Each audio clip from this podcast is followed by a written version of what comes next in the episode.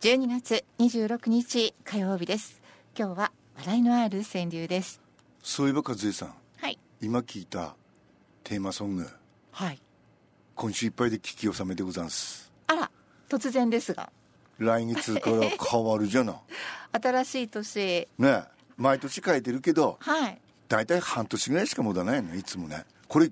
1年持ったっちゅうわけですよ これだけテーマソングの変わる番組はいやいやラジオ番組は日本中探してもないと思いますセけれビオど、ハッねツ、フォーミ僕君の旗は僕のものゲイリー・ウィストはいプレイボーイズ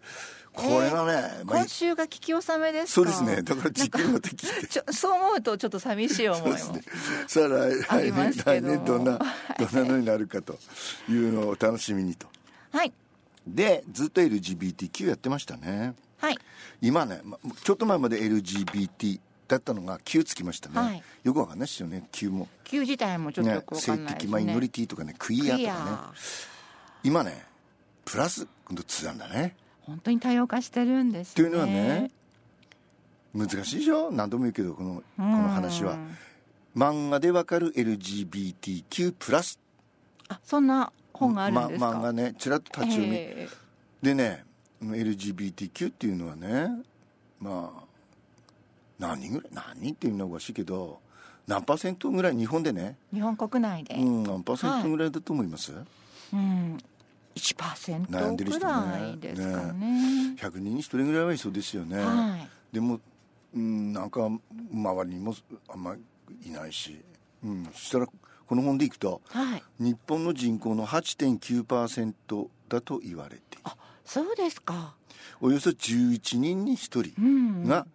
LGBTQ+ プラスのいずれかに該当すると書そいうてなんま、ですすねねんだから無意識のうちに誰かを深く傷つけたりしてるわけです我々ねそういうこともあるでしょうねわわからないと時にはね、ええあの自殺に追い込んだ気りがすつるかないことねで、はい、だから LGBTQ に対する教育や法制度は十分とは言えない、うん、ええ、でもその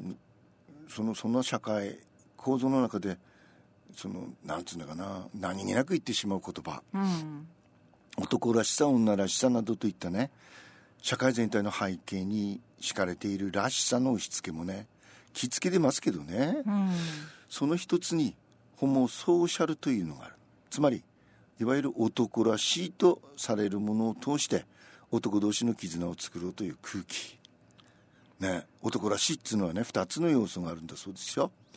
ミソジニー女性ミソジニー女性蔑視だそうですよあつまり、えー女性や女性らしいものを軽視したり嫌悪するあ、うん、女の癖やつだなとかで次第にホモフォビアフォビアっていうのは嫌いですよね、うん、えーだから、えー、と同性愛を嫌悪する心の中にそういうのってきっとあるんですよねなよなよした女みたいだ男らしくないやつだなとかってでこの背景にはなよなよしているイコール女みたいうんイコール劣っているという価値観うん、うん、つまり、えー同性が好きな男性はつまり男は女は好きなんだという価値観に当てはまらないでしょ、うん、ええだから女性のことを性的に見ないという人は男として劣っていると、まあ、排除されるキャバクラや女遊びに興味のない男性ねキャバクラ行ったことないですけど興味がないわけではないつまり女性らしいとされるもの化粧とか甘いもの好きとかこういう男もね、その価値観によってつつまりミソジニーとかホモフォビアによって排除されるとつまり女性や芸の男性を下に見るという態度の他にもね男は強くたくましくあるべきと、うん、ね、男は黙って札幌ビールもあれがもう そんなコマーシャルが最近ないですかしねてありましたけどもねれ船敏郎だったからいいんだよな、うんええつまり男性はたくさん稼ぐべきだとか、うん男性はこう振る舞うべきであるという行動の規範があると、うん、うん、それとねまあこれは大変難しいでトレンストランスジェンダーの人が戸籍の性別を変更するにはものすごいハードルがあるって言うんですよ、そうですね自治体によっても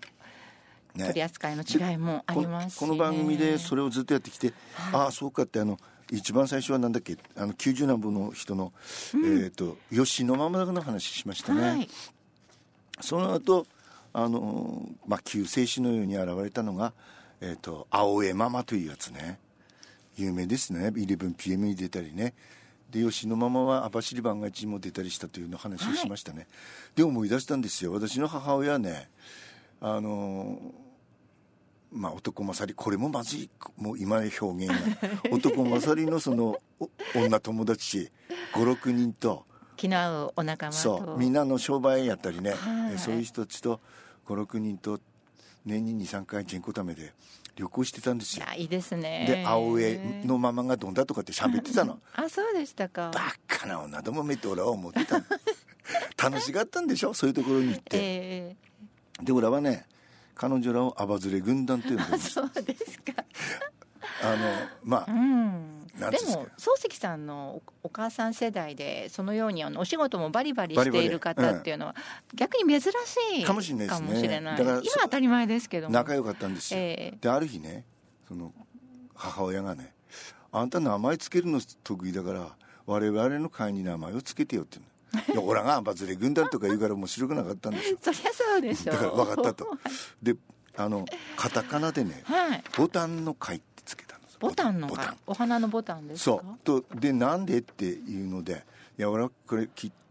んどっかで読んだ話だけど朝鮮のあのある本当おお王女様がエッコ・ジョーンズででそのお父さんに頼まれて襖に絵を描いたとお綺麗なそのボタンの絵を描いたで王様がそれを見て素晴らしいとしかしなんか一つ足りないんじゃないと、うんおおお姫様に言ったわけだはいでな何言ったら、まあ、花の周りには蝶々が群がるもんだろううんかなるほらど蝶々がないとおかしいと、そはいしたらそのお姫様は何て答えたかというと「あらお父様そのボタンというのはとてもあでやかな立派な花ですけれど匂いがあまりしないので蝶々とか蜂はあまり寄ってこないのよ」ええって言ったんだそうですかでその話を俺は覚えてたのえで、えええあんたたちのようなバズり軍団は、はいまあ、あんた以外にはみんなきらびやかで、ね、あのご美しい豪華な人たちばっかりだからボタンにふさわしいんじゃないおなごかまりしないというしない あこれも差別用語ですねそうですね。おなごくせいけないいけないいけない。だからボタいけないンいけないボタンの回というのはいいんじゃないもそうですかもう一つなぜカタカナにしたかというと、はいみんな商売人だから、はい。今はいいけれどなんか一つボタンのかけ違いをしたりしたら、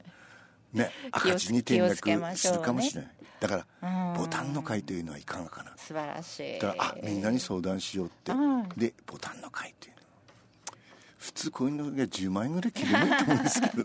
立てば芍薬、座ればボタン。などそうですよいや本当かどうかわかんない本校で読んだんですけどね あー匂いがあまり。しないというんでそうええだ。からほらさっき喜ばれたでしょうね反対なわけですよ。よなよなよしている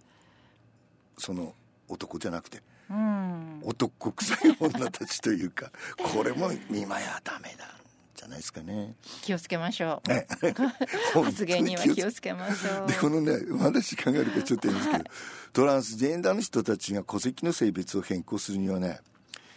いっぱいハードルがある18歳以上であることうん。結婚していないことうん。未成年の子供がいないこと生殖腺がないことってこれ難しいと思いますようん。チンコチンコチョン行ったりするということだと思うんですけどでこれねえっ、とそのチョン切り議長もそうですけど女性だと子宮や卵巣の摘出とそかうそうですよもうね。べらぼうな人口があるわけですよ体へのこう負担があまりにも大きすぎるのでで。こういうものをねうん。克服というかクリアして初めてその性別だか難しいらねですよね。そこまで。ねでこれがないと、まあ、確かにねお互いをパートナーと定義するパートナー制度っていうのはあるんだけどはいはい。これ法律ではないんだってねあ、そうですだからその市各市町村でちょっと違うらしいなこれねあでそうとても難しでいすあと相続権があるでしょ、うん税制のことであるでしょ共同親権それから配偶者ビザ一緒にパートナーが外国人の時一緒に住むのが難しいとかじゃあ本当にクリアしなくちゃいけないそう病問題が、院での面会ええ今はない特に2歳でしょ、うん、だから既得の時にも立ち会えないかもしれないとだからこれもうもう本当に本当にそうですね大変、前にほらあのうんと柳田国男がに説明した弟子がね、えーあいらっしいわねいよらっしゃよいま養した子ね。縁組するのが手っ取り早いというのがありましたええよやりね。ましたね。ええまあいろんなだからこの人たちはうんまあハードルっちゅうのがあまりにもいそうでっぱいすね。高くていっぱいあるっていうのが大大変うんな大変な世界であります。はいええ。それではプラスワンに行きます。クはいリスターズクリスマスタイム今日四週目です。今日のこの曲もね、はいもう大好きいいんですよ。えースペイン語でメリークリスマスという意味があるんですね、えーグリーからフェリスナビダ